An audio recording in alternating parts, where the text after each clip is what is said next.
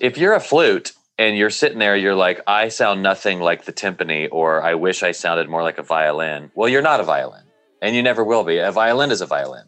That ain't your job. Your job is to b- play the beautiful music that you play. And when all the instruments are playing, it's beautiful music.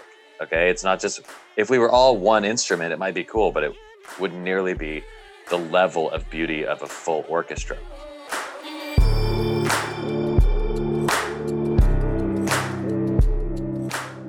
Hello, friends and damn givers. Welcome to the Let's Give a Damn podcast. This is the show where I talk with people who are trying to live a meaningful life, people who give a damn. You're going to love, love, absolutely love my guest this week, guaranteed. Jedediah Jenkins is a fantastic writer, an incredible storyteller, a master wordsmith, and an all around damn good human. But before I tell you more about Jedediah, this episode is sponsored by, well, me and some of you. We have cultivated a few very strategic partnerships over the years, and y'all have been so amazing to interact with those organizations and companies when we have them on the show.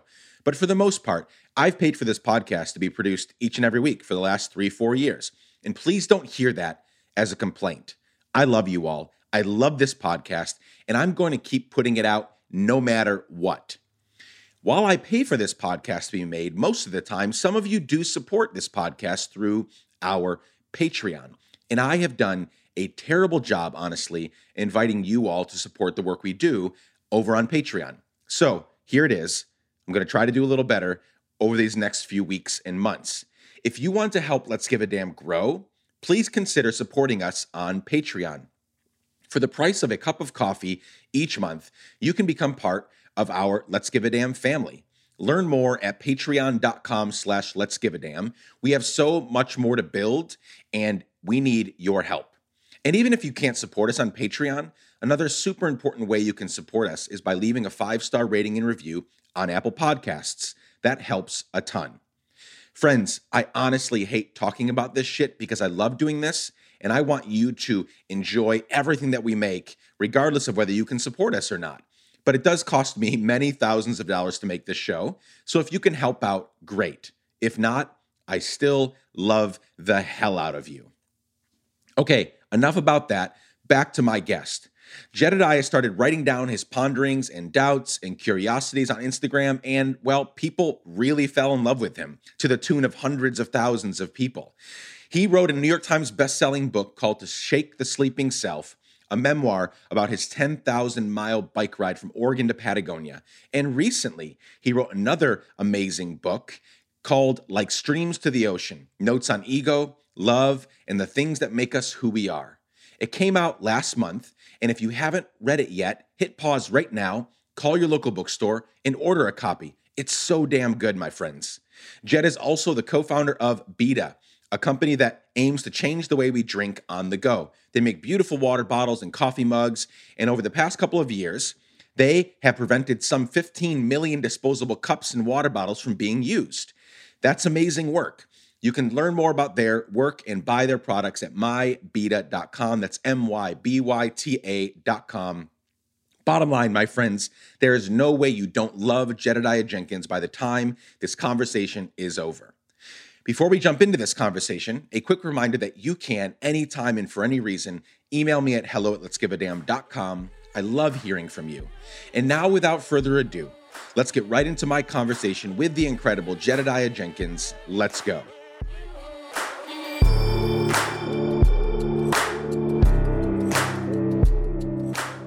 Jedediah Jenkins, welcome to the Let's Give a Damn podcast. I'm happy to be here.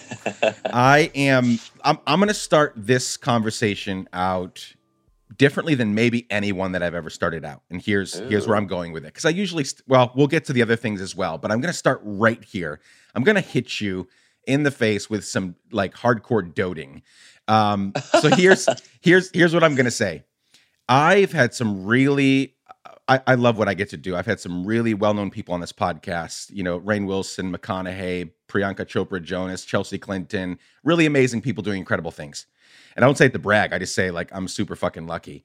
And when I said that I was having you on, it was a different tone of feedback from people. It was a different kind of feedback.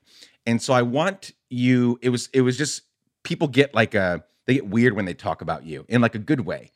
You have this effect on people that even if they're they just know you through the internet, they feel like they're your friend, which is hard to do in internet land, right? Because internet land is so I mean, social media is such a shit show. And uh I mean, I spent la- I spent 45 minutes too long, but I spent 45 minutes last night fighting with white evangelicals about this equality bill that passed, right? and so like it's such a weird place to feel it's easy to feel hated and it's hard to feel loved, right? And so I just wanted to start out by making sure that you know that you are loved by a lot of people. oh my god. And Um wow. well, I want to make sure you really feel that. It's hard again during this pandemic as well, where you're not seeing a lot of people. I'm not seeing a lot of people. I'm majorly people deprived. I just want you to know that that like whatever you're doing. Uh, you're doing something right because people feel loved not just by your words, but just by how you present yourself to them. So, do you feel loved? wow. Thank you for saying that and like caring enough to remind me of that. And no, I don't always feel loved, but I do in general. I do feel the love and people are so kind to me. I think one of the ultimate benefits of being a memoirist who like trades in vulnerability and confession is that I walk around the world, I walk through the world feeling like I have no secrets.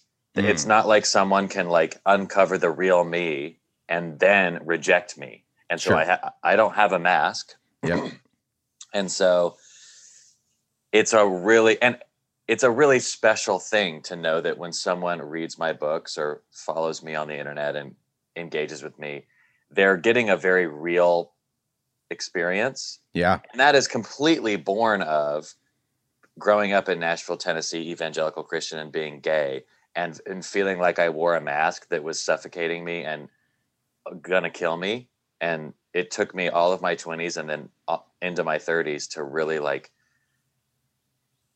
really find that like exhale, that identity, that strength. And it's sort of, it's the power of juxtaposition. And like, Sure. they say that you're they say that what wounds you becomes your mission as you know when you find your power what wounded Mm. you becomes your mission and for me it's like i was wounded by a structure and a system that tried to make me someone i wasn't and so now my adult life is pretty much dedicated to authentic expression of identity and so thank you for those kind words and i like when i when people write me or tell me that or my friends i just i feel so validated in my vulnerability which Mm. i hope makes other people feel safer too Well, I, I I think it does. Like there are so few people putting the, their real selves out there. Again, not to go back to social media, but especially on social media, it's very much this like weird, like you know, you put up the best picture, the best filter, blah blah blah.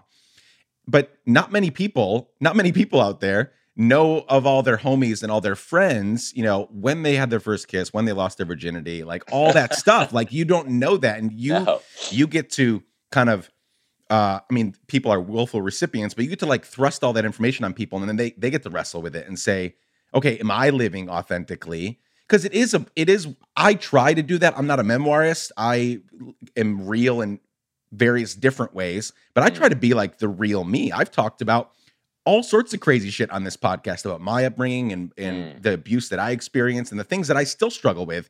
You know, last night on my Instagram stories, it was it was, hey, I'm having a shitty day. Thad Cockrell's song "Fill Me Up" like really encouraged me. I yelled at my kids too much today. Like I was like I I want to do that because I think more people, m- most people want to be that authentic, but they feel like they'll get rejected if they are that authentic. And Mhm. you're one of you know many people out there saying no no no no you'll actually be more accepted if you present the real you we because people don't want the fake version of you they want to know what you're struggling with so they can help and come alongside and love you and rebuke you if needed but if you're you know giving them this like half-assed half-baked you know view of yourself um you can't dig into that you can't can't go Mm. deep into that right There's something that um, Glennon Doyle Melton says that I think is so profound because you also see the shadow side of what you're describing is people getting on Twitter, Facebook, Instagram, and and uh, potentially oversharing and like looking for validation from other people when they talk about how sad they are, how depressed, how this or that, and it's you. Sometimes you'll read that or see that and be like, "Oh, this feels not like True. sharing out of like bravery of vulnerability, but actually like a cry for help in the wrong place. And so, what Glennon says so brilliantly, she says, uh, write from your scars, not from your wounds. Like, write in your journal from your wounds. But if you're going to Mm. start telling people, write from your scars. And I thought that was so brilliant. That's so helpful. Yeah. You're, you're you're so right to point out that we are also the the other side of the coin that I was sharing is that people do overshare and you're so right this i mean and glennon is a queen like that's such a that's such an, a spot on observation that we need to be vulnerable because yeah and we're going to get into that because you are obviously it's very clear when you're writing uh, which we'll, we'll get into in a minute you're not i'm not saying entirely i'm not saying 100% of the time but you're not writing out of your open you know gaping wounds right. you're you're writing you know looking at those scars and saying what did i learn and how can i help others with Mm. in their healing process right Well, there's like, to me, there's almost like a conveyor belt of emotion. So, like, if you are open, sore, bleeding wounds, yeah those wounds need intimate care. So, your closest friends, your family, or if, if you have a family that is safe, you're like, because you need the full context of someone who really knows you, who knows your history, who will sit with you and not leave you, like, who, who has wisdom and all these things. So if you just if you pour your open wound onto the internet, you're pouring it onto passive viewers who are doing something else. They're at a red light looking at their phone, and then they're seeing this, and they are neither equipped nor appropriate to then give you the validation and the safety that you need because you're actually bleeding emotionally and spiritually, whatever. And so you need to start there with your intimate, closest friends.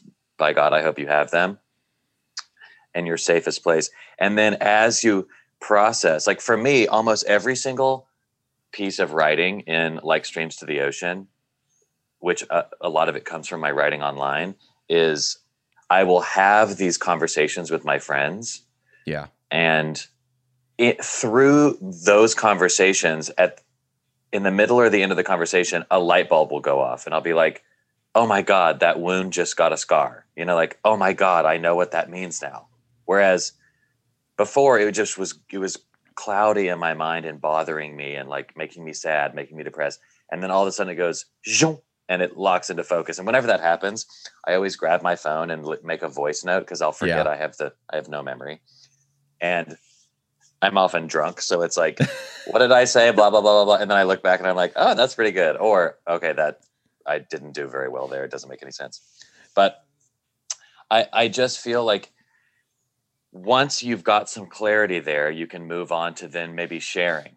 And at the but there's also the caveat of I actually enjoy sharing publicly my confusion.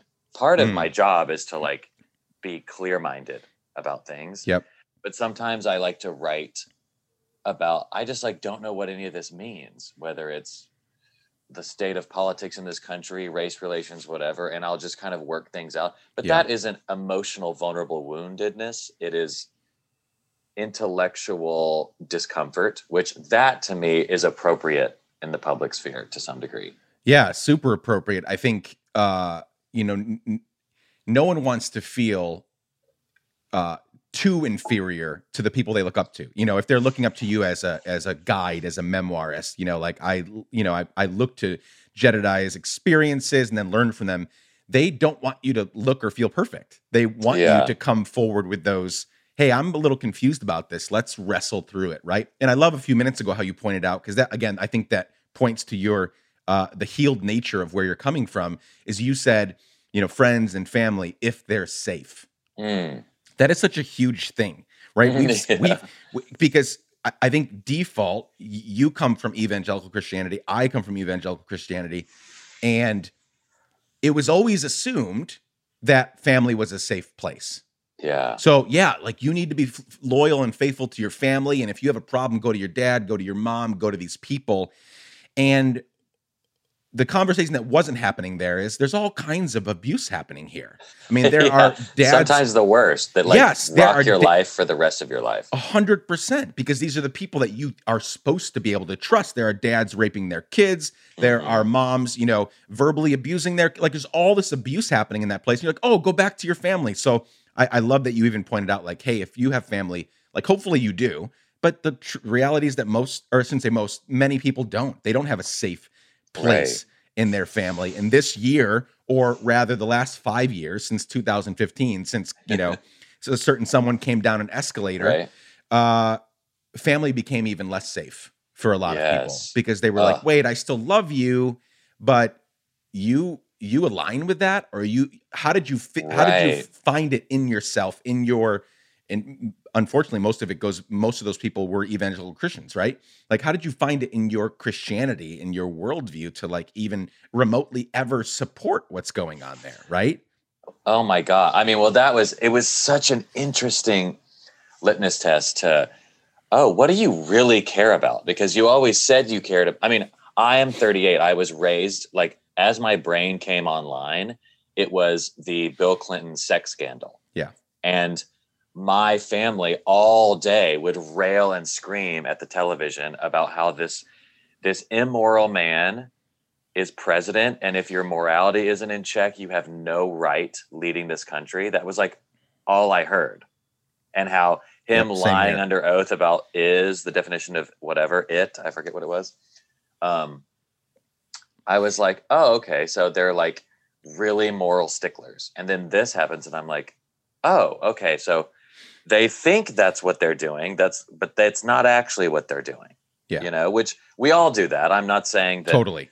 the other side i mean all sides like speak out of one side of their mouth and do something else to some degree. I i i do not want to make a false equivalency. I there are both sides are not equally bad in my opinion but we are all human who are motivated by like myths and stories we tell ourselves and that Yep. are not always accurate and so yeah, no, totally. I mean, if if if if people on the left are, right now, right now, not maybe they don't even have to vocally say it because I get not wanting to get into the social media fray, but if they're not at least thinking, oh shit, it's not even two months into Biden's presidency and he's already bombing Syria last Right. yesterday. Like if they're not thinking that's a problem that Americans don't have relief checks like he promised, and yet we're bombing Syria, like then you're taking this thing way too far. Oh, the rights, the right is the problem. No, both are the problem. I agree with you as well Mhm, that mhm. one side has less of a problem.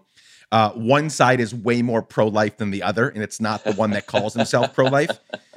But if we can't be very honest about no, no, no, no, both sides have issues. I mean, there are already they're not cages, but they're they're weird little like mobile home structures that they're going to keep, you know, detain uh undocumented immigrants in, right? It's the same thing, it just looks different. Right. It's a different it's a different Oh yeah, Obama did it. And by the way, that that's the like I don't I mean it's always been this way, but maybe Twitter makes it worse. Maybe it just exposes what's always been there, but like like if an unaccompanied minor arrives at the border, they can't just walk in. There ha- there is a system that you have to like you have to they have to go through a court system. They have they're they're like under 18. Now they're a ward of the state until this time passes where they can figure out if they're asylum wh- whatever. And so it's like a migrant, like an unaccompanied minor migrant center or whatever is like, well, what what's what are you expecting us to do? Right. And so but but it gets so politicized on either side when it's like well, what are you really asking for? Like zero borders? Some people want that. Some people actually just they believe we're all human in the earth. Like from space, you can't see a border. What it's like, okay, great. Okay, if that's what you want, then great. Let's talk about it. Let's figure it out. But I don't think people actually know what they're asking for. They're just parroting what they heard their side say, and they're getting amped up, and they're like basically signaling that their their team, they're like waving their flag. I mean, it's so interesting to me. We don't have to go down a whole political like we can go hole, but- wherever.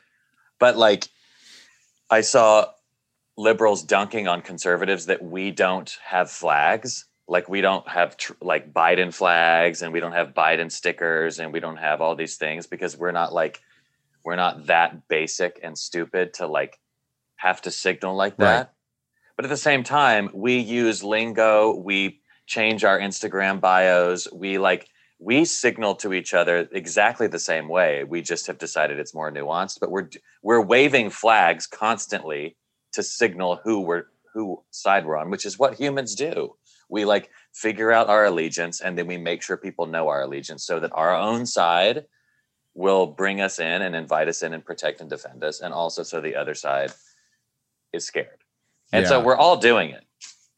We are all doing it, and we need to. And I'm speaking to myself. If I had a mirror in front of me right now, Nick, you do it too, even though you think you do it less than them, but you're still doing it. And we need to have a lot more grace for each other and a lot more. I shared this video the other day of, um, I saw it on TikTok. This guy was this guy was a, a conservative, and he was confessing, like real, like real legitimate, like confession. Hey, I spent most of last year thinking uh, this pandemic was fake. I didn't wear, wear a mask. I didn't uh, comply by the orders. And then somebody close to me died from it. And I hate that I had to take that, but I'm so very sorry for being that guy. And I'm taking it seriously now and I've changed my ways and I'm trying to help be a part of the solution, right?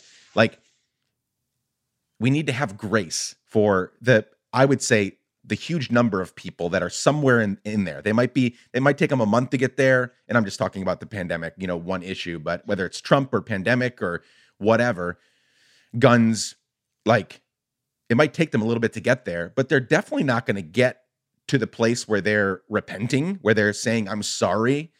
If they're not going to get there when we hate on them, they're not going to get there Oh because no. we shit no, on no, them. It's just it's just what humans have been doing since the dawn of time is like beating each other with sticks and clubs. It's like and not having dialogue. I mean, I I really recommend I'm listening to Jill Lepore's book These Truths on audiobook because the Mm. book is huge. It's like as big as the Bible.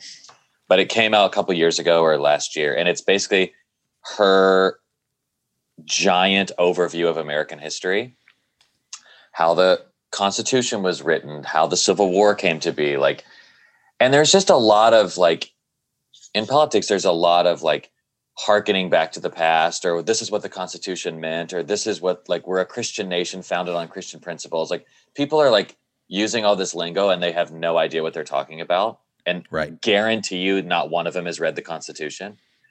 And so this book is so good. It's so riveting. And it it also is this like a salve for being alive Mm. and surviving 2020 and January 2021, which is you realize that we are not really living in unprecedented times. Like right.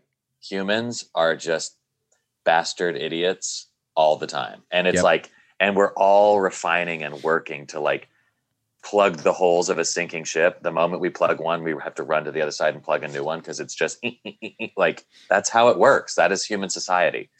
And I don't know, it's it's very good and it gives me hope and calm and peace, which is always what I'm looking for. Yeah.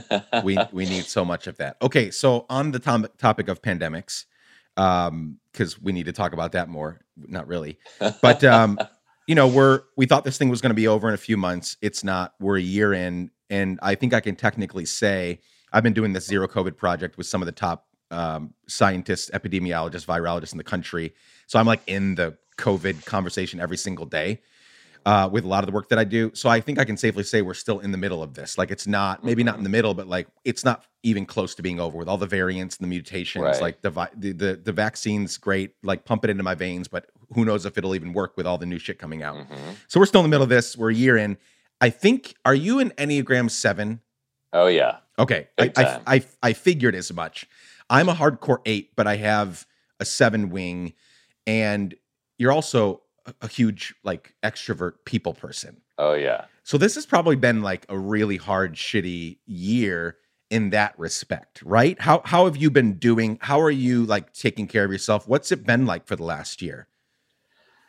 Well, okay. So it it's not been ideal. Like I you know, I'm trying to travel, I'm trying to see, but my extrovertedness can be scratched easier than I thought. Like I don't need to see a fjord in New Zealand that I've never seen to feel like I saw something. I can get in my Jeep and drive to the desert Mm. an hour outside of LA and find a new canyon or a new cactus and be very excited. And Yeah. so I'm so grateful that I live in a place that has an abundance of outdoors to like I just spent so much time outdoors Yeah. last year, which was really great.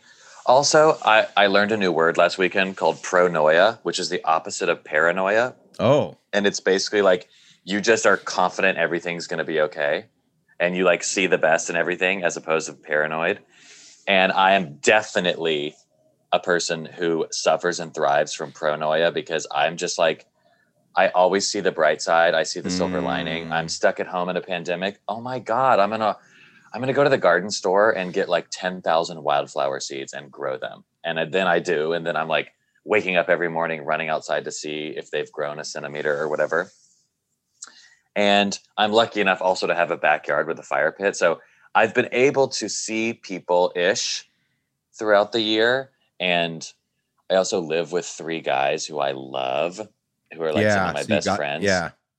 So you So get I that have- like camaraderie there. Yeah and like a sense of built-in community and going through something with others. Um but I, I, there was this great atlantic article about the loss of an entire category of friendship which is friendly acquaintances. The people you bump into the people that Yep. you see here and there the people that like you know them they're the friend of your friend. You see them a few times a year you really like them. But it's not like they're your closest homies. Like you lost your inner circle and maybe one depending on how social you are maybe one ring out you stayed in contact with. But then the third and fourth ring of friends and people you know and acquaintances are just deleted. They're gone. Maybe you see them on instagram at best. And that they, they were making the case that that's just really sad. We didn't realize that we needed that stimulus. Like talking like talking to you we've never really hung out but like the freshness of your mind and the way you speak is very stimulating to me and it's like Mhm. oh my god like finally not one of my roommates talking to me it's like someone else yes with a great mind and like but also what i miss is friends of friends like like we are 100%. connected in in, sim- in a similar world so like the algorithm algorithmic friend finder of natural life it's like your friends of friends they already did the work you know they're cool and then they have found cool people through the through their life so it's the best way to meet people is when you're connected organically through others rather than just like randomly meeting somebody and hoping it works. But i really miss that. I miss having a house party where you say all are welcome bring anybody just bring a bottle of wine. And then your house has got 40 people in it and you know 25 of them. And then it's just like you find yourself deep into a conversation at one in the morning with someone you met that night. Like i miss that so much and Yeah. i'm so excited for covid zero to work Yeah. No, it's it's I'm I'm just like you where I have I have tried I, I I wouldn't say I'm I don't think I'm as pronoia as you are, but I I uh I'm leaning that way these days and I'm I've learned a lot through this time and I it's it's been a so this these rings that you're talking about these rings of friendship that's interesting to me because I definitely have lost you know the the th- third and fourth layer there are people that I would see almost every day at the coffee shop um, I'm sitting in my shed because I had to make a shed office when the pandemic started, right? Yeah. I, you know, ran Google Fiber out here and did the whole thing. But I didn't have an office before on purpose. I could have had an office, but I wanted to be out seeing fucking people Same. like all the time. And that's gone. And that hurts. Like these people that I, you know, yeah, wouldn't have uh maybe wouldn't have been invited to their wedding. Maybe maybe I would have, but like we saw each other, we hugged each other every day, we high-fived each other, caught up on stuff. That's totally gone. But have you experienced anyone from the first and second layers that had or or maybe you thought they were in the first and second layer that also Mm. pieced out because I have not many, thank thankfully, but there have been two or three people. I was just mourning this the other day, actually. People that were in my life that I thought were like firmly in the first or second layer. That when this thing happened, I realized, oh shit, like they were counting on me.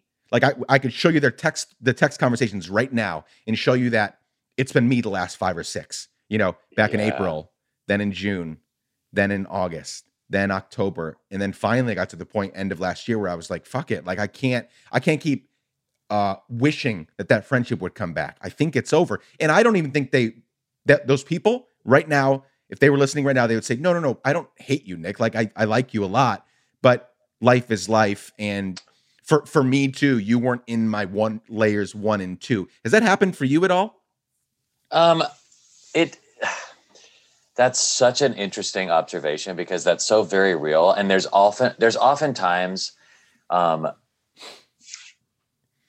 the direction of friendship and what a friendship needs can uh, is not often equally yoked, or it's not always equally yoked. Sure. To, to use a Christian term, but like meaning I could have a friend who I think is funny and silly and makes me laugh when we go out drinking and they i can be their friend that there is their like philosopher breakup heart healer and so Mm. like i think they're fun and funny they think i'm like their therapist Mm. which is a, a different weight of a thing. And so if i oh i'm going to go laugh with this fun funny person over here they're like oh my god my therapist has abandoned me. And i'm like i never meant to be your therapist. I'm meant to be your friend. Like what's happening? But it's just by the nature of you expressing who you are the the there can be an imbalance of needs. And and also just people perceive friendship differently. Some people are, have very like tight tethered it's like oh i have my five friends. I have my homies. Everyone else is meaningless. I am like loyal like i grew up with these people. I went to high school with these people. These are my homies for life. The end. And other people are like oh like i i ebb and flow. I change. I like i don't even talk to my high school friends anymore. I don't even remember my college friends vaguely. In my 20s i had some good friends. A few of them lingered around. It's like there's just different friendship is like love where it's that word is way too big to be one word yeah. and we Yeah. cram a lot into that word and so i have definitely have had friends drift away i have had in, in covid i just don't really think about that like if somebody doesn't talk to me or whatever i think it's my pronoia it's like oh well they're just busy or, Busy, sure. or they have kids and they're freaking out because there's a pandemic. I don't have kids. I'm not freaking out. I'm growing wildflowers. But like, my pronoia often influences like, it just doesn't cross my mind if someone hasn't texted me unless I have a crush on them. It doesn't cross my mind. I'm like, oh well, when I see you, it'll be great. Like, why would why would you stop loving me? Like, I still love you, and maybe I just don't want to see you right now because I'm distracted over here looking at this thing. So I, I just don't I don't worry about it. Um, even though I know people worry about me. They're like, yeah. oh my God, you haven't texted me. And I was like, oh, I haven't? Oh my God, I'm so sorry. I don't even know what I was doing. It's just, Yeah. I'm a distracted person. I'm gonna like dig into the whole pronoia thing a little more because I think I don't know if it if it's a if you can learn it, um, but I feel like I want to learn it more because you're so right. This book you alluded to earlier about just the history of the world, right, and how um, I, I think it wasn't in in uh, to sh- uh, your first book uh, Shake? to shake the sleeping self. Uh, he said something like empathy or uh, uh, um, what what was the quote? Get, getting out there creates empathy. Um, what was the fucking quote? oh yeah, yeah. It's like experiencing other. Yeah, yeah. The idea of just like the the expanding your Uh-huh. horizons, getting out there creates empathy, and so this idea of if you know what has happened in the past, if you have a good grasp on history, and then you'll know that we're going to be okay. Now, the we're going to be okay also includes a bunch of shit. Like 500,000 Oh, people yeah. have died in this country. Uh, over 2 million have died worldwide. Uh, people that I know have died. Several of my friends, their parents have died. Like this is a shitty thing, and we're going to be okay. Mhm. Even if even if the future Both okay exist doesn't. at once. Yeah. Not- yeah, it's true. I mean, the thing is, there's another great book called The Better Angels of Our Nature by Steven Pinker, who just he tracks like how society has gotten better and better and better over time. And we think like, oh, it's the most scary time to be alive. It's the most violent. It's like truly not. Like people didn't have toilets. People died in childbirth. Like one in five women died in childbirth 150 years ago. Like died, dead. Like it's it was like scary to be pregnant. And yeah. and then you were expected to have 11 kids because four of them would die before the age of 5. It's like and this is this is the whole world, not just in the poorest part of the world. Everyone was like that. So it's like we just kind of lose sight and at the same time of course we do like our brain is designed to think of worst case scenarios for its own survival and i'm in many ways glad we're like that because it makes us fight and push Sure. to improve things if, if we just got complacent and we're like well i guess the minimum wage will always be seven dollars we should be grateful for anything it's like no you should be fighting and pissed and like pushing for whatever you believe in all the time even as that thing becomes more and more nuanced Yeah. Yeah, I think it's it's totally a balance of um we're going to be okay. We're going to keep we're going to keep living and thriving and as you pointed out, we're getting better and better by the day, month, year, decade, century. Like 100% this is the best time ever to be alive. Mm. And also realize we can still hold that intention with I'm going to fight like hell for the things that matter. And even further, I might not be around to see the fruits of my fighting yeah right? Think about so many people that have died in the midst of fighting the MLKs, the Malcolm X's, the the James Baldwins. I'm just picking a few people that I'm thinking about right now and reading about Mhm. during Black Black History Month, but they didn't get to see the fruits of their labor. right. Their work like way outlived them, and I think that's a good thing. That doesn't feel good to my pride, my ego, but it Yeah. feels really good to think like, oh, I want to work super hard, so hard that whatever I do like way outlives me. I don't get to see it actually work because that means I'm working on like fundamental yeah like issues. I'm working on real issues that are much bigger than something that I can accomplish in like a month, right? Yeah, I think we all there's something in us that craves permanence and maybe it's just our maybe it's like a vestigial emotion to the desire to not die, like we fear death and so the idea of like creating something that outlives us maybe like scratches that itch subconsciously. Yeah. But like I feel that too, but also I'm very very very to a fault maybe um cosmically fatalistic. Like Yeah. like i don't believe in free will. It- free will doesn't make sense. Choice makes no sense to me. And so even though yes i make a choice between Chipotle and whatever In-N-Out for lunch i know i'm making that choice but at the same time i don't really think i'm making a choice. I don't know what it what that means um, and so populating that out into the whole world anybody doing anything a conservative believing something wild in my mind or a, a super progressive liberal or someone doing something horrible or something beautiful it's like to me i'm just like this is the cosmic drama playing out in this massive churning sequence of cause and effect that is way too big for me to understand. And so like if the human species if we can't stop climate change and we cook ourselves to death and we're gone and we only lived on this planet for 2 million years which is Right. so embarrassing when the Yeah. dinosaurs had 300 million and they didn't fuck it up and we did it so fast And they like- don't even have opposable thumbs for fuck's sake. no, that like we burned this place down so Yeah. fast. It's Yep. like we started the parents went away and we threw a house party and the cops were called before midnight. It's like whoops, we like fucked it up too big. Yeah. But all that to say, if that's what happens, okay, that's what happens. Like humans are going to do what humans are going to do and if you and the best that we can do is like fight for what feels right. And hopefully what feels right to the most people is a planet that doesn't burn to the ground yeah. uh, human rights ideas where like we treat each other with basic dignity. It's like hopefully those things bubble up, but I don't know. I don't know what a human mind is. I don't know if our desire for comfort will supersede our belief that you know our our hope for the future of our species. I have no idea. I have and I'm very like hopeful with my pronoia, but also I hold it with an open hand and I'm like I think that's the secret, Jed. Like, not the the the most peaceful and the most free I've ever felt are the last like five six years where I've stopped trying to figure everything out. mhm. Right. So I like you, you know, uh, grew up in. Well, I don't know. I don't know how conservative or whatever yours was. Mine was like super fundamentalist conservative.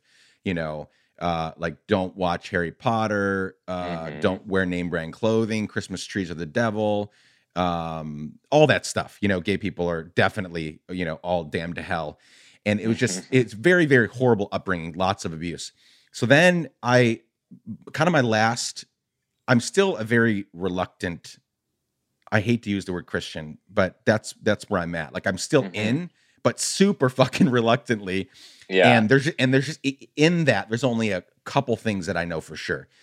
So I like my last big theological uh, uh, framework before I started to deconstruct and unravel it all was I worked. I'm going. I'm getting to the whole free will thing because it's so fascinating to me. I worked for. Uh, do you know the name John Piper? Does that ring a bell? Mm-hmm. Mm. Oh, So- yeah. You worked for him? S- Oh yeah, yep. Damn, Uh, so okay. when- so I've been married for twelve years, uh, and when we first got married, the the person at that time in my life, the person that had the biggest, I'd read a book called "Don't Waste Your Life," and I loved it. I mean, loved I loved the idea. Like you've got one shot at it, like Mhm. do it big, right? Obviously, he's coming from a more like theological framework, but I loved the idea of it. And anyway, moved to Minnesota when we first got married, worked there for four years. I mean, I was in it. Like, I worked for his nonprofit, Desiring God. I worked at the church. I led I led music God, at the wow. church. They were they were grooming me to, you know, potentially, you know, be a church planter. So I was in it. And obviously, if you know anything about John Piper, you know he's like a hardcore like Calvinist, right? Oh, yeah. Uh, it's it's a different version of fatalism. It's like God only chooses a few of you, and you don't get a choice in it. Like the rest of you are damned to hell. Uh, just I guess hope that you're in the few. Right. So I like hardcore leaving that. Um, it took me a few years. It took me a couple of years, but I I totally rejected that idea, and I still reject that idea Mhm. that only a few get in. Like that idea, I'm still super on on uh, I'm super against. But I also have a big problem with this free will conversation Mhm. because humans are. I want to believe that humans are good, that we have Mhm. good intentions and a good nature, but the world would tell me otherwise. Just looking around would tell me otherwise. We just lightheartedly talked about how we've practically burnt our planet to a crisp in 2 million years. Like we're not really in like 3,000 years right or less. totally yeah, it's, it's all the it's all the modern shit that we've made it's all the stuff that we've made for the sake of making a lot of money and not caring about the planet right so yeah it's even a shorter period of time so i look at what we do and how we how bad we fuck up sometimes and i'm like well free will doesn't i mean i want to believe that that's the case but it doesn't make sense either because we're making a lot of bad decisions we hurt a lot of people with our free will so it's interesting to think about i don't know where i'm going with this other than I love this it's- conversation because I, I, it, it's it's it's somewhere in there because I because I also believe I don't believe in a pearly gates like heaven, but I do believe that there's an afterlife, and I believe it's good, and I believe everybody gets there. So Mhm. some sort of like a Jesus universalism, sort of right. Like I believe everybody gets in. I I, I want to believe that there's in this in this sort of cosmic play that we're a part of. If if if um if free will is not a part of it and we are all headed somewhere, it might take a, you know, it might take a Donald Trump multiple lifetimes, maybe reincarnation, maybe purgatory. Something happens that ultimately gets uh, a, a really bad person to the place where they could be part of this. What again, Mhm. whatever it is. So I don't know. I don't know what I'm getting at, other than I'm glad that someone else is wrestling with the. Okay, obviously, it doesn't make sense that a god would, you know, choose a few people and then damn everybody else to hell. But also, this free will thing is really wild to me because I don't believe we're as good as we think that we are. I believe we're good, but like, there's a lot of bad things happening out there as a result of this free will. But it makes more sense maybe if it's part of this like big cosmic plan. I don't know. Yeah, well, the, honestly, it was when I was diehard evangelical and really exposed to Calvinist ideas that I was like, I remember being like, oh, Calvinism makes a lot more sense than not Calvinism because I'm Mm. like, just in the sense where it's like, if God created everything and God knows everything and he knows the end of time from the beginning of time. So if he created me knowing the choices that I would eventually make, didn't he make me make those choices? What are we Mm. talking about? Like Mhm. if he knew my if you know in the Bible it says every pay every day of your life is written in a book before one of them comes to be. Okay. well, then God, it's your fault, not mine. What did I do? You made me. You wrote the fucking book. I didn't write the book. Yeah. What are we talking about? And now I'm going to hell? What do we do? That was so confusing to me. And then Calvinism just basically figured it out. They're like, well, God is mean, but he's God. So if he loves you, let's party. If he doesn't, sorry. Like that's just Everstein roadkill. It just happens. Right. And I was like, okay, well, that at least feels more like what we're talking about, even though that sounds horrible. I don't want to worship that God, but I'm scared. And Yeah. then and and then it was just my brain was just figuring out like I don't know whenever I make a choice about anything Right. there is all if there is a reason for a choice then it wasn't really a choice. So like okay i'm to choose uh if there's a pizza just out of the oven or a pizza covered in mold which one are you to eat? Oh well the pizza just out of the oven because it's not to make me sick. Oh so was that really a choice? Why would what does that mean? Why would you choose the moldy one? And then if you have a reason well i actually found out that someone poisoned with cyanide, the one out of the oven, and the one with the mold will make me puke but won't kill me. Well, okay, if there's a reason, then it's not really a choice. You're actually just not dying, Mm. which is what we're all trying to do. Right. And so I think every choice is just an atomized experience of that calculation. And so it's like when we look at the world and it's like, are people fundamentally good? Are they not? I feel, and we're all making choices all the time. The way that I see that, you know how like hackers, there's an algorithm that they can like, if they're trying to steal your password to something, there's like a program that will guess every password until it finds yours, and Yep. that's how they get in. But it can take it can take forever. Yeah. So no one would think that algorithm is making choices. It's Right. trying to open a door. It has a goal to get into a door, and Yep. it's trying. It's just like randomly, or maybe not randomly. It's got a s- algorithm, like Sure. a system of trying like one, two, three, four, five, six, seven, one, two, three, four, eight, one, two, three, four, nine, one, two, three, and and so you could say, oh, the algorithm is making a billion choices, trying to find the right choice to get through the door, but it's actually just doing what it does, and because it has a goal. And so we are a computer that has a goal to stay alive and procreate. And so we just try all these things to keep doing that. And we go in the direction of being able to keep doing that, which feels like making choices, but it's actually just when water falls down a mountain and it hits a tree, it turns to go around the tree to keep flowing. It's like it didn't choose to do it, it just hit the tree. And that- Fascinating. And that that philosophical position to me doesn't change the fact that I feel guilty when I make a bad choice right. or it's my responsibility when I choose to hurt someone else or whatever. Because ultimately, my job is to thrive in community and survive. And if I'm damaging my community, the shame and guilt I feel is actually a consequence of of an action that I took, which is trying to divert me to make a different action because when I tested that password, it was wrong. So I need to test another password to keep going. And so it doesn't mean I don't feel everything and, and make choices all day. It it just to me gives me peace that when humans make horrible choices, they're just doing the best with the information that they have at the time and their childhood trauma pulling the strings of their life, bing bong bing, like everything's happening all at once. And like we all got to work hard to figure out how to thrive and survive on this planet, but no one is really at fault.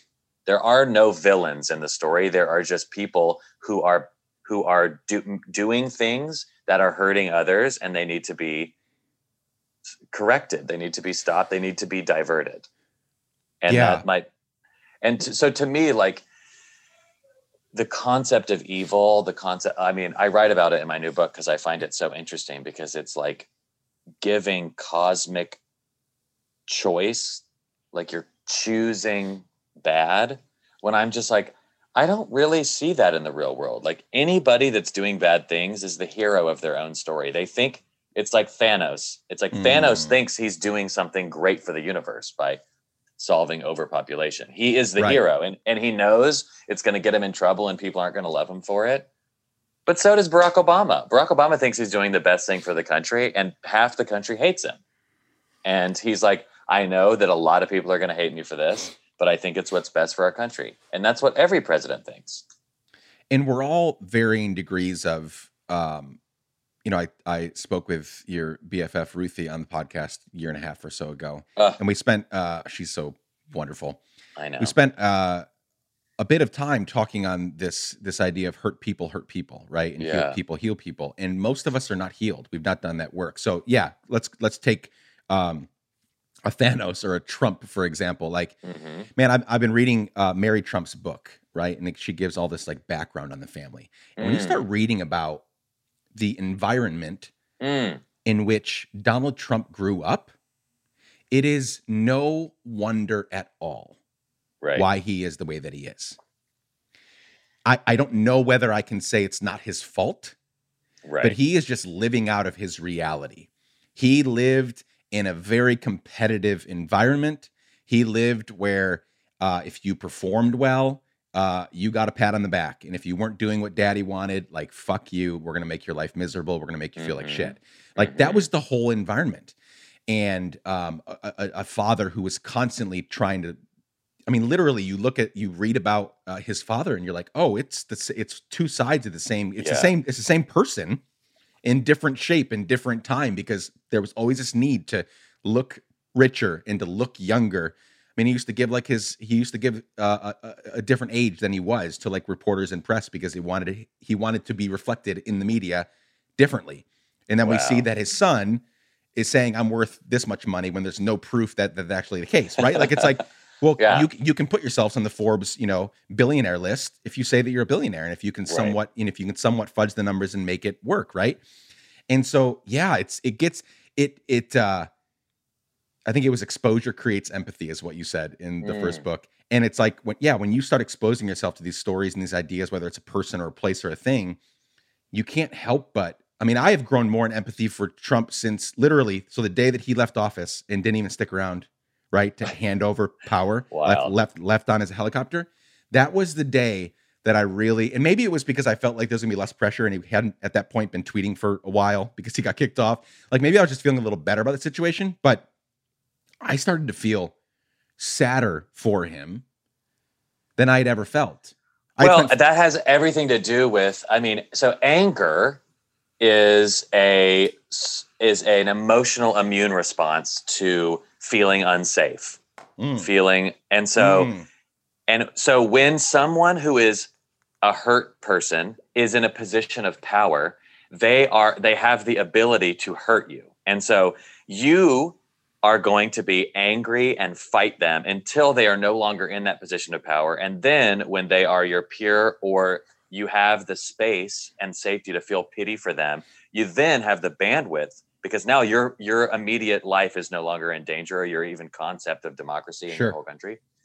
Once Yeah. they're removed from power, you can see that like, oh my God, this is like an abused person who is like damaged and needs like counseling and love and he's never been loved in his life. Like once you remove them from power, I've always said, I think if Trump was just my drunk, rich uncle who had no power and was just talked the way he talked, I would think he was hilarious. I would be like, no one listens to him, but sometimes he's got some real zingers and they're really mean, but like I do laugh under the table. It's like, 100%. and yet when you put that in power, it is horrifying. yeah. And so I to my, my theory about why you feel empathy for him and and why you might feel empathy for George W. Bush after he's like no longer relevant. Right, It's this, right. it's the whole concept of oh well you're no longer you have you don't have the ability to hurt me anymore so I can now see you from a safe distance and contextualize you. That's super helpful. That whole anger and when you no longer feel trapped, when you feel safer, you can see that person, that thing, that idea way differently. In the same way that, you know, even our theological upbringing, right? Me being out of it, I still have lots of conservative friends. And I have no desire to like kick them out of my circle Right. because I, f- I feel I I know why they're in there. I Mhm. know what they're why they're fighting back, what they're afraid of, and I'm on the other side and can say, there's no fear over here. You don't be afraid. You all these things that you think are going to make you a heretic if you shift your belief on them. Uh, it's it's okay. Like I can tell you from this side of the equation, things are going to be just fine, and you're going to feel a lot better about yourself, right? But it gives me a ton of. When I was in it, I was just frustrated all the time and pissed. Then I got out, and I was able to look back and say, "Man, I feel, I feel, yes, I feel bad. I feel sad, and I feel way more empathy for uh, these people that are still maybe trapped is the wrong word, but they're still in it and they don't Yeah. and they don't think they can get out of it, right? Mhm. That's a beautiful observation. Okay, let's uh, let's talk about your book. Uh, it's one of the reasons I, I want to make sure everybody gets your book, right? So you wrote your first book, uh, to shake the sleeping self. Uh, in well, you wrote it earlier, but it came out in 2018, and this is your journey uh, riding a bike from Oregon to Patagonia. The book is insanely well done. Um, you're a great storyteller, obviously. You don't need me to tell you that. oh my, And thank you. um, that book made me uh, just fall in love with you and your stories, and and I, I resonated with that. I didn't ride a bike from Oregon to Patagonia, but I've lived a very adventurous life. Born in New York, raised in Guatemala. My dad was a Guatemalan immigrant. We moved there for ten years. I started exploring the world even as a teenager. My parents were like, "Fine, go," you know, so they were good about that, and I went off and explored some. And then when I graduated from high school, I traveled the world. And so I think one of the reasons that I really loved uh, what you were talking about, I think there's two different kinds of people maybe that were reading that book. They're reading that book because they needed they've never left their three state radius or the country, Mhm. and they're like they're they're living this adventure through you. Mm. I loved it. Again, I have I haven't done that trail, but I loved it because I found someone else that has also found the the benefits of getting out and Mm. living day by day, not knowing what's going to happen next, and Mhm. you know, trying to communicate with people that are uh, uh, whether it's language or culture, background, whatever, like are totally different from us, and we don't know what's going to happen. Like I love that shit. I am the happiest when I'm not in the United States. I don't actually like to live here. Um, people are sick of he- hearing me say that on the podcast, but I don't. I don't love living here. I'm here for a lot of reasons: family, career, but I long for the day that I can leave and maybe never come back except for holidays. Do you So know I- where you want to live, or is it more just the concept of being on the go? No, I mean I so I love um I spent a lot of time in India. I love India, but I don't know that I'd want to live there. The weather is not up, you know, the the, the Yeah. majority of their weather is not up my alley. I like uh cool, more temperate places. I love Europe. I love Eastern Mhm. Europe, but I love Europe for so many reasons. Europe's got its own set of shit to deal with, right? But I love Europe. I've also talked about moving short term back to Guatemala with my family to show them like it's a dangerous Cool. country. It's not, you know, not the safest place to be, but it's amazing. The people, the Mhm. food, the country's super amazing. So not entirely sure where we would go even if we left, but I loved I loved I identified with that spirit of Mm. adventure and I I just loved find I love finding more people that are like, yeah, you can do it. You know, I I think a lot of people have probably and you you would know this better than me, they've taken more adventure since reading your book. Right? I would imagine I think they- so. People have told me that they're like, you, I quit my job, or I finally committed to the gap year, or I, you know, just went with my family for three weeks, but we wouldn't have done it without. So I, that that's been really a cool thing to see people prioritizing the experience of getting out of your routine and your comfort zone to like awaken your mind. Yeah. People have really done that. What uh, coming out of that book, which is a New York Times bestseller, coming out of that book, what made you want to write again and why? So the first book, there was a very clear subject matter, right? It was Right. it was I'm going to tell this this story of my journey, right? Ten thousand miles. This one's a lot different. It's um, you know, there's ego, family, home, friendship, love, work, death, the soul. These these big ideas that people have spent you know millennia trying to figure out, and you're telling these stories through you know your through your worldview, through your outlook. Like, what? T- take us on the journey from to slate to shake a sleeping self to this book. How did that happen? What were some of the maybe barriers to entry to like getting started on it? Because maybe there was some maybe was there any point in there where you were like, do I have anything else to write about? You know, or like, how am I going to write a book that doesn't have this like big adventure behind it? Totally. Well, that was a big fear of mine because I thought, well, the people, the reason people read me or followed me on Instagram in the first place was because of my big adventure. Like that was Mhm. the point. And Mhm. then when I finished my bike trip, I was certain that everyone would unfollow me because it's over. I was like, okay, bye. Like, and then they didn't. And then it just, they kept coming and they kept responding. Like when I would just, when I would think out loud about Black History Month or the, le- you know, the legacy of whatever it is, like Michael Jackson's uh, scandalous life and processing, lo- also loving his music, whatever that is. Like I, I found that people loved that. They were like, "Oh my god, this, this, we want more of this. Make a book of these. Make a book of this." And I was like, "Oh, wow, you, you're not just here for adventure. You're actually here to like think with me and process." And I, I got enough of that feedback eh, that I was like, "Okay, this could be a book." And then, very much so, I am of the belief that you write the book you wish you could read. Like all, as a writer, I'm Love like, it. I would never write a book I wouldn't want to read, period. So it's like, what doesn't exist that I wish did? And there was this like one of my heroes, Fran Lebowitz, she talks about Oh my how God. she'd die for her. She but she I- says she doesn't read for plot, for story. Right. She doesn't care what happens to the people. She reads for language.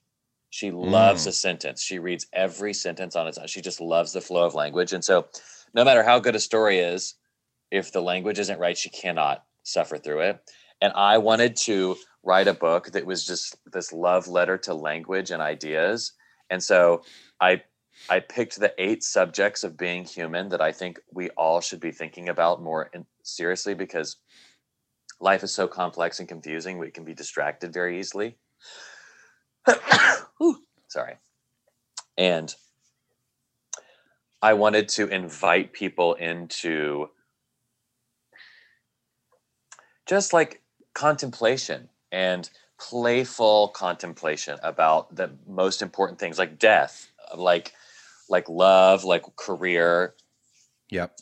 and another thing that I hear a lot from people is that they say, I don't ever have conversations like this, or I don't know anyone that talks like this. Like, I got a lot of that after To Shake the Sleeping Self. They're like, I don't have anyone in my life to talk to about these things.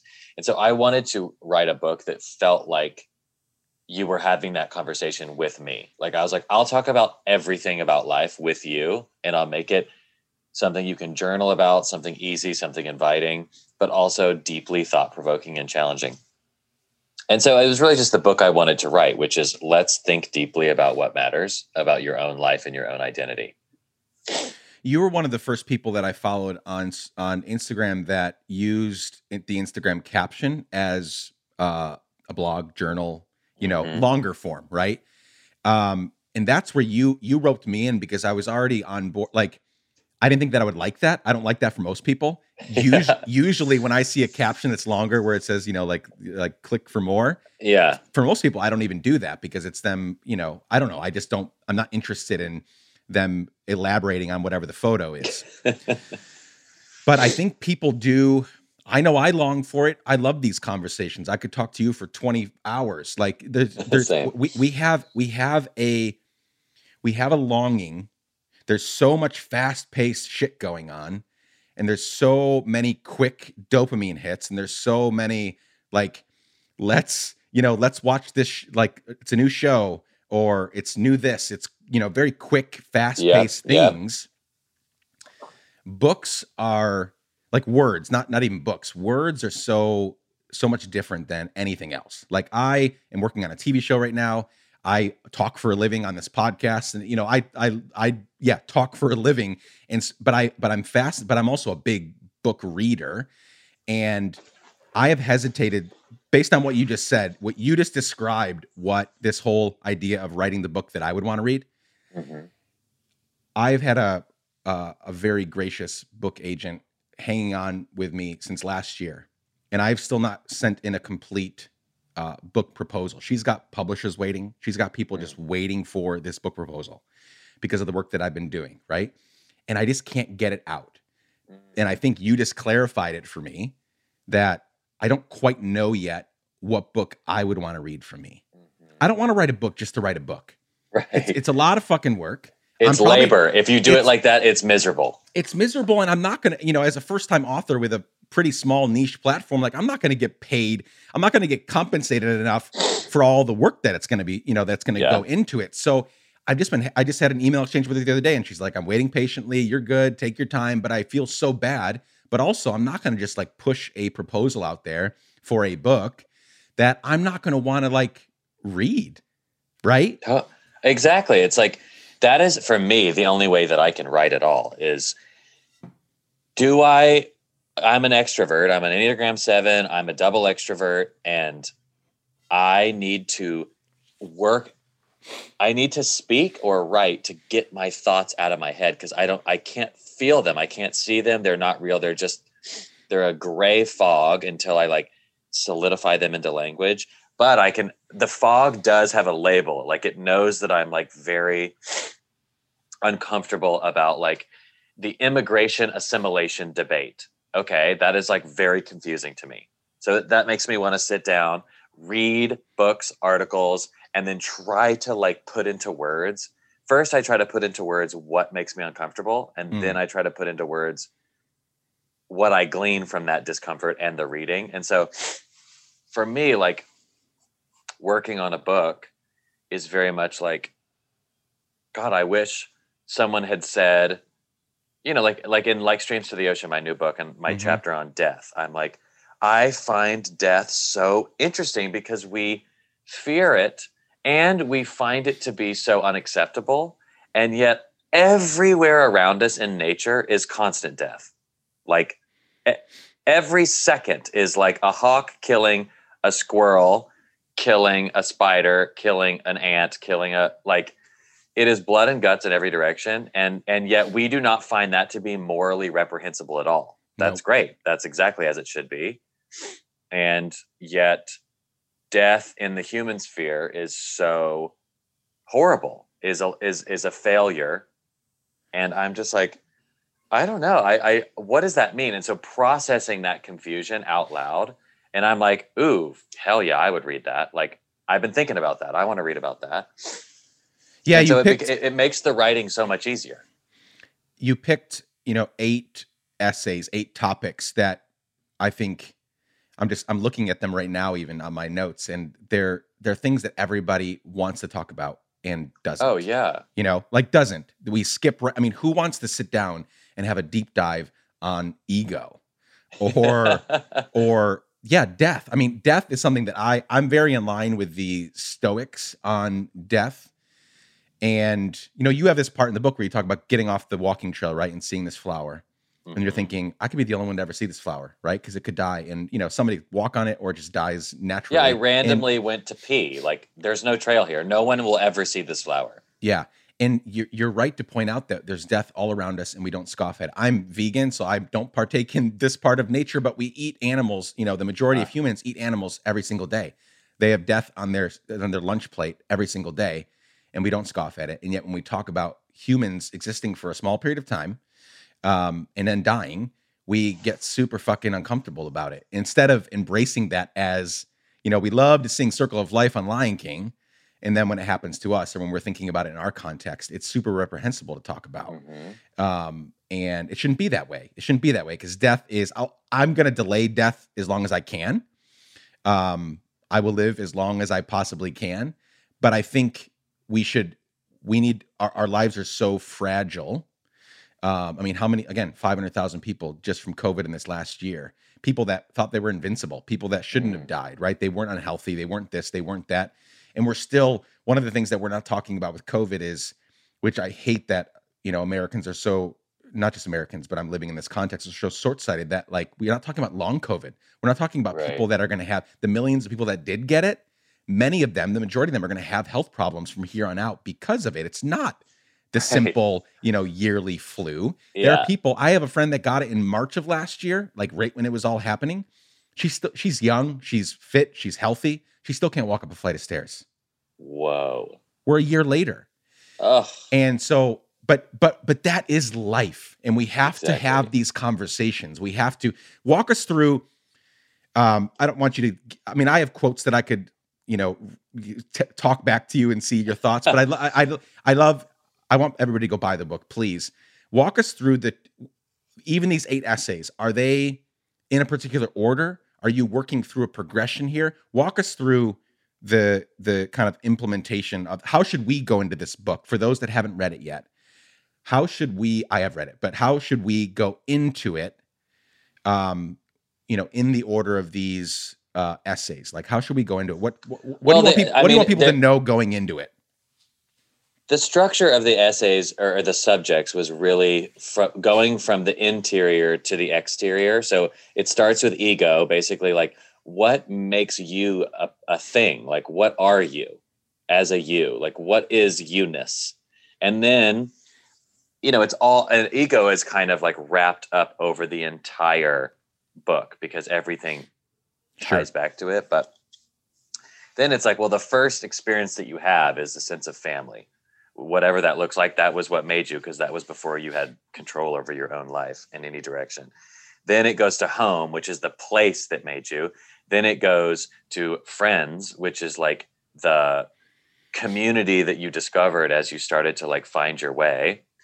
And from friends it goes to wait what? After friendship, it's love. yeah, friends Love, is love, which is like love, which is like finding a partner, like the cry of some of most of our hearts is to like bond. Then it's work, right? And that is like, what are you doing to like feed yourself? And also like, what is this concept of finding your passion and a job that you love? And do you have a purpose on this planet or are you just random atoms bouncing around? And all of that is so interesting to me. So I love writing about that. And then from work, it's like death, which is we're all going to do it and we don't talk about it. And I think it has so much to say. I remember there's a great Steve Jobs quote, which I can't really remember very well, but it's it's about like we have everything to thank. Like did we we have to thank death for everything because without death there is no newness. Without something going away, there is no new thing. Without the close of the day, there is no dawn. He's like, death is what gives us rebirth, and rebirth is what gives us invention, innovation, progress. Anything, anything that you love is because of death, which I found to be so such a cool reframing.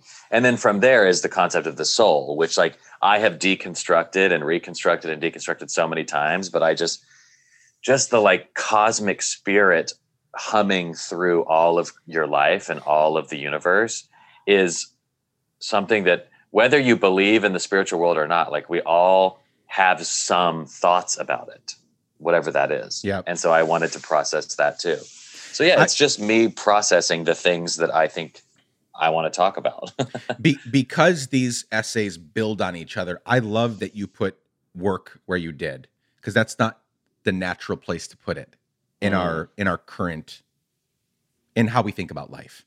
We define ourselves by our work, right? Mhm. If I were to meet you for the first time, didn't I don't know you from anyone.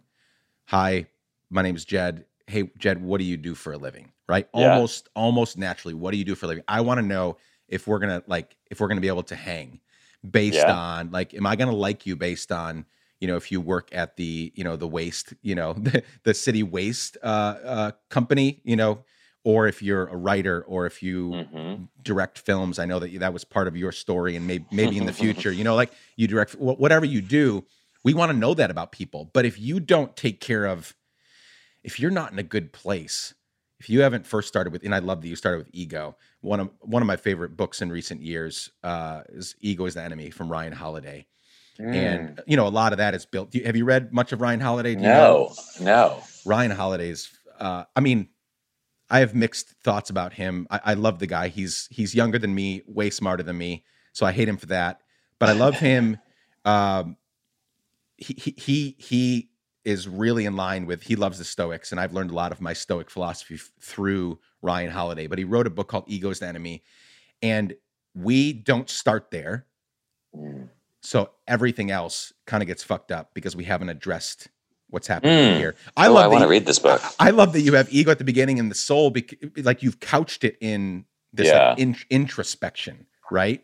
If we don't, if we can't figure out our place in this world, who we are, uh, you know what yeah what's going on in the universe that brought me here right i'm 37 years old in 2021 like how the hell did that happen mm-hmm. you know there's a mm-hmm. one in like 4 trillion chance that my dad's sperm you know right. like met my mom's egg at that mm-hmm. exact time right like i could have been a i could have been a nothing you know mm-hmm. if he if he would have done his thing 2 seconds later right yeah and so i'm here why and kind of figure out that ego stuff. But I, I just love that. I love the progression. I love where work is because I am a I am a recovering sort of workaholic. I love mm. working um, with all the clients I have right now and with my company, Let's Give a Damn, and with this nonprofit that I'm starting and all these things. Like I work 75, 80 hours a week, way too much. I know that. My family knows that. We're figuring out how to make all that work.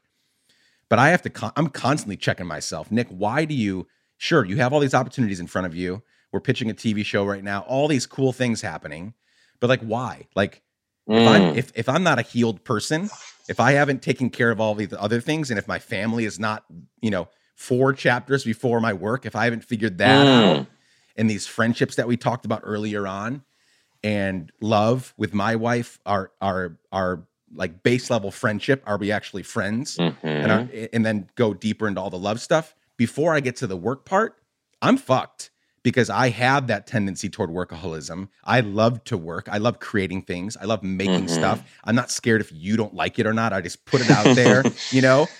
And that can be really, that can make me a really bad person if mm. I've not figured out some of this previous stuff, right? Well, and P- exactly. I, th- I think that if you are not seriously thinking about all those other things, then it, your work will suffer because well your life will suffer because you are understanding that you are a composite of all these huge pieces and every one of the pieces before work is influential and foundational to the work that you're doing because everyone's a human and we all have multiple factors of our identity. And i think what do you do for a living is such shorthand and i get it. I don't people are like i hate it when people ask that question and i'm just like well, what are you going to ask me? Like, what's my childhood trauma? I don't know. Like, don't ask me that. Like, I, I don't mind niceties because it's like you're vibing, you're figuring it out. Sure. But it can't, most people don't even know how to talk. I mean, I don't know if you remember 100%. cocktail parties, like they used yeah. to exist. And you meet somebody, and most people have no idea. It's their nightmare to have like small talk with somebody. But it's That's like, okay, well, I don't know what you're asking for. You want to have like deep therapy the moment you start? No, nobody wants that either. So you, it's like talking and conversation is a muscle that you have to exercise. And truly, if you just embrace curiosity and understand that everyone loves talking about themselves, so learn to ask questions and be interested and learn from someone else's life, then you'll never worry about talking to people again. You'll have a blast everywhere you go.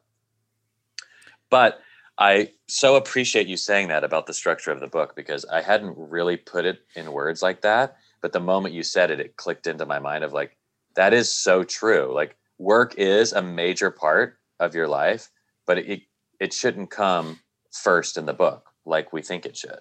No, 100%. Let's, um, so there's two quotes, there's two ideas from the book that I want to bring together here. Uh, for the last few minutes that we're together. Maybe we'll do this again another time because I have so much oh, I, I want to talk to you about. But like, so this idea of, um, because we're all trying to find our place, right? The the weirdness in you is the very thing that someone might need, coupled with the idea of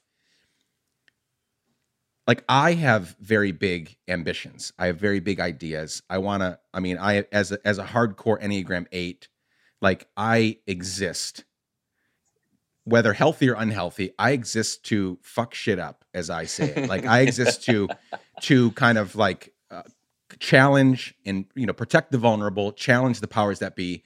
Like uh, that's that's how I think about the world, and I have all these big ideas. I don't use the phrase "change the world" like I used mm. to, because that's impossible for any one person to do. I understand the idea behind it, but it's impossible and it also like can hurt you by thinking that you have a chance at changing the world. But this idea of having these big ambitions versus like the people that I know that have these sort of big ideas and big ambitions, and I'm one of them, sometimes miss what's happening right in front of us. Mm. And we miss the chance to impact the people around us the barista, our our housemates, our families, um, the people we walk by on the street, little opportunities that are happening all the time. We miss because we're thinking, oh, I've got this big thing to do. Like if, if I'm Mhm. successful with this X, Y, or Z idea, it could have humongous ramifications. It could change a whole system or a whole structure. But in the meantime, we're missing all this shit that's happening right in front of us. Talk about that for a minute. Like, how do you feel? How, how do you, because you're also on this big stage, right? You have a big platform um, where people are listening to you. They're reading your books. They're they're liking and commenting and sharing your Instagram posts. How do you how do you work through that, or is that even a problem for you, or is it easy for you to shut that off and focus on what's in front of you? How do you work through that, all the while knowing that like who you are, the the the good, the bad, and the ugly that makes up Jedediah, the weirdness that makes up Jedediah, is exactly what a lot of people need in that moment, like in real real time, real you know in person. I mean, you you said it exactly. The weirdness in you is exactly what someone needs, and I think so. Both both ways I think about this come from my like mentor friend Tom Shadyac, um, who's a film Hmm. director and writer, and he has an incredible book called Life's Operating Manual that I recommend everybody order. But he taught me two concepts. One is the idolatry of magnitude. And he he learned this when I worked at Invisible Children. Everyone at Invisible Children was like, "We're going to change the world. We're creating a global community of millennials, yeah. activists." Like, and and our goal was to arrest Joseph Kony and send him to the Hague to the ICC to put on trial and to show that international human rights, like we care about the least of these. You could be a little kid in the middle of the jungle in Central East Africa, and we're still going to find the person who did this to you and put them on trial. Like Mm, even if you have no money, even if your country doesn't care about you, the world does. That was like, oh my God, we're going to change the world. And and and because it was and is so hard to actually catch a brilliant rebel leader hiding in a jungle with no roads the size of Texas, um, that we felt like a failure, constantly failure. And mm, and and Tom was like, "You all suffer from the idolatry of magnitude. You don't understand that you have awakened hundreds of thousands of high mm. school students to a larger world, to empathy, to spending their energy and free time to raise money to build schools, to care about someone they've never met. Like you are changing lives all the time. And look around this office. There's these are 19, 20 year olds who have raised money in their own home to come volunteer to work here for a semester to like try to save lives and inspire people. You don't think that that's worth your time? You don't think that's cos- sending cosmic ripples all the way to the edge of the galaxy? And it was just such an eye-opening thing of when you're so laser focused on a goal, you miss what's the beautiful like effects of of of building community and and don't do it like, basically don't do that. He also taught me um, this concept of basically thinking about your role in the world as you are a member of an orchestra. So if you if you're a flute and you're sitting there you're like I sound nothing like the timpani or I wish I sounded more like a violin. Well, you're not a violin and you never will be. A violin is a violin. Mm, That ain't your job. Your mm. job is to b- play the beautiful music that you play and when all the instruments are playing, it's beautiful music. Mm. Okay? It's not just if we were all one instrument, it might be cool, but it wouldn't nearly be the level of beauty of a full orchestra.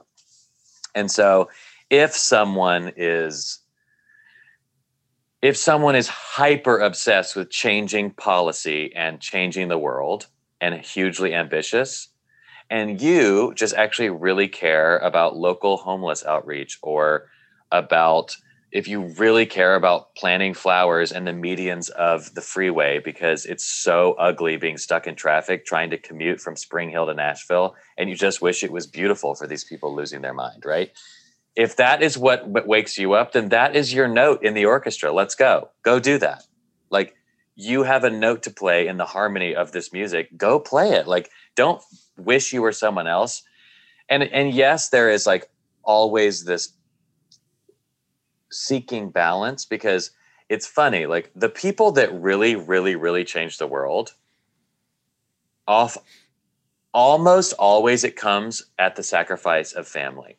You think of Martin Luther King, you think of almost anybody, Gandhi, Yep. you think of Steve Yep. Jobs, you think of Yep. these all of them have made enemies in their intimate circle because they were so obsessed with changing the world. And guess what? They did change the world. And I'm and we're all better for it. But that came at a personal cost for them, which was their obsession. Yeah.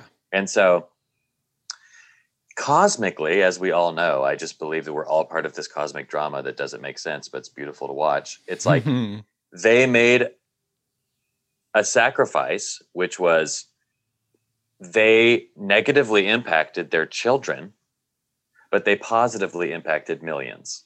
And that was that came at a cost. And I don't know what to say. I don't know if it's better to save the world at the expense of your children's well-being or not. I don't I don't I don't want to make that assessment and I have no idea, but I am curious if you can change the world without co- without it costing people because true a lot of times true excellence requires obsession and focus. Yep. And if you are obsessed and focused, it is very difficult to also be obsessed and focused with your family. Now, I think there has to be uh, the pursuit of healthy balance. I mean, you could speak to this way better than me. I don't have a family, but like one would hope that you can outsource and be obsessed for six hours a day and then be obsessed with your kids for four hours a day. And that's like way, I- I think a lot of people, because obsession is almost like a mental illness, it's hard to actually find balance. It's why when you think of the crazy genius, their hair is wild and their clothes are on backwards because they can't think about that shit. They're busy like solving E equals MC squared. Yep. So I don't. This is a perfect example of me not knowing what I'm talking about, speaking in my confusion. But it's just there is an idolatry of magnitude that some of us need to step back from. But also the flip side of that is obsession and focus really do change the world, Yep. or make the most beautiful art. And and so I think in the tension of those two truths is like a good, impactful, useful life. I love your framing of that, and that's that's what I, I I feel like I'm in a sort of healthy place. My family and I are constantly working on figuring it out, um, and I'm not working on something that has you know changed the world at this point. But I think I think you're right. There's a balance in there. I honestly think this is the generation to. This is the generation. You said like I don't know if it's possible to do those things in tension. I think this is a generation that's going to birth, or we're going to be able to see that happening where it hasn't Mm. happened in previous generations because i'm seeing more and more people and maybe it's the advancement of technology the the ease in which we get to create across you know we don't have to create in person anymore we can create across you know time zones and you know uh, uh, uh, physical borders and all that stuff we don't we don't need to be it's a whole different playing field now for creating and making shit right Mm. so I think this is the time. I I want to see that happen because I have very big ambitions, but I also don't want to. I also want my kids to love me, and and I, Totally. I and and I want to hang out with them 15 years from now. I want them to not dread going home for the holidays because dad was this way and that way. And again, I think we're in a good place, but I could see it getting out of hand at some point if I don't stay healthy. Um, yeah, there's a balance there. And I Mhm. love that you're also, man, keep speaking out of your confusion because I'm trying to do that. And I think people need that. We need to be Mm. speaking out of our confusion. I, I, I talked about this guy that I was uh, going back and forth with this white, straight evangelical guy that was, you know, about this whole equality act yesterday that passed the House. Thank God. Um, Mhm. but it was his lack of now i was coming on strong as well but it was his lack of he he literally he said i have not been disrespectful. I have i have not been I, I have not tried to push my opinion on you. And i screenshotted the whole conversation and sent it to him and i was like you're going to read these words and say that you weren't that you were open to a discussion here? Mm. like you were mowing over oh, another woman chimed in that was talking about her uh, non-binary child uh, because this guy basically was he was on board with trans people are the greatest threat to our children uh, which is something that this idiot matt walsh said and that's the post that i had shared and um And he said, Yes, I believe that is the case. Not the physical people, but the lobbying behind it and the agenda, you know, the leftist agenda behind it. And he, this, again, a friend of mine chimed in about her non binary child. And this guy came back and said, Your confused daughter, right? This is what he came back with. And I'm like, Mm. You, you, you're trying to convey that you're open here. My, my point is this, this, this desire to learn and these Mm. speaking out of our confusion in a way that you're well read, you're well learned. Like you're not speaking out of ignorance. You are simply speaking mysteries out into the world and saying these are the things that people have fought about and talked about for millennia. I don't assume that we're going to figure it out in our lifetime. So let's keep throwing it up. Let's keep throwing it around. Like let's keep talking about these issues because for me to ever get to the point uh these big cosmic ideas and issues for me to get to the point where I'm like, I know what's happening here. That's the whole problem with the evangelical Christian Christian background that we grew up in. In my mind, is that they saw this book, the Bible, and they took it word for word, even though the, the Bible is full of it's full of good things too, but Mhm. it's full of terrible things that were said and Yeah. done to each other. The the God of the Bible is, I mean, especially in the Old Testament, is a real asshole that like killed Mhm. everybody that he didn't like. oh yeah. So if you're saying that if if you're saying I'm sure about everything that's happening in the world based on this book, we, we can't learn that way. We can't Mm-mm. grow, we can't grow, we can't mature that way. And we definitely can't, going back to the beginning of your book, we can't view our ego rightly if Mhm. we go into these conversations about these humongous cosmic ideas with a, a, a assurance that we know what the hell's going on. Like that's just the Ex- wrong way to approach it. Uh, well, it, I, we could go another hour because I have so many thoughts about that.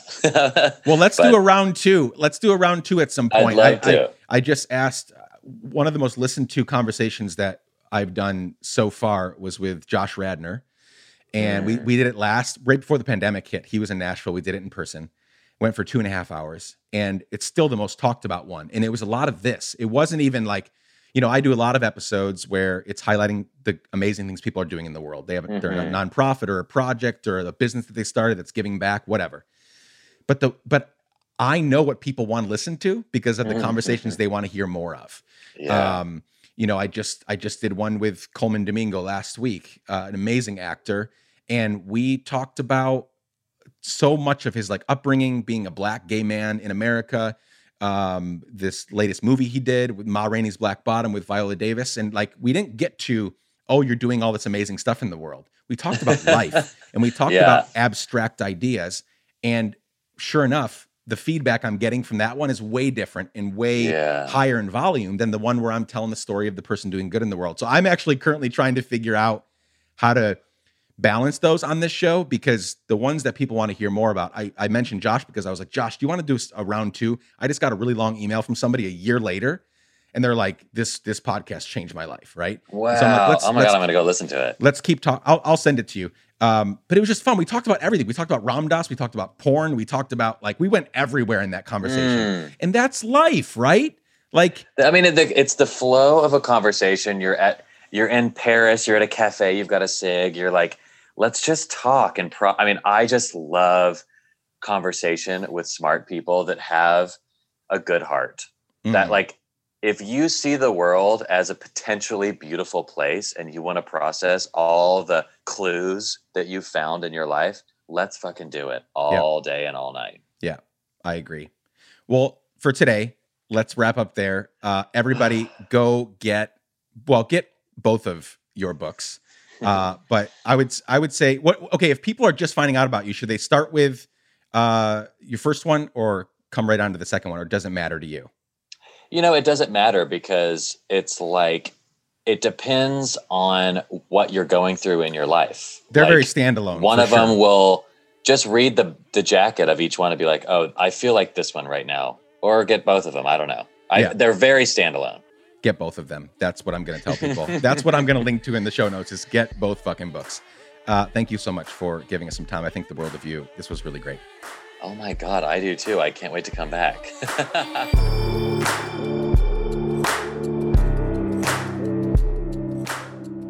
Dear friends, thanks so much for spending some time with Jedediah and me. Buy his books today and go follow him on Instagram at Jedediah Jenkins. And please visit letsgiveadamn.com to learn more about what we're up to and what we're building at Let's Give a Damn. Thank you for showing up, my friends. I'm so grateful for each and every one of you.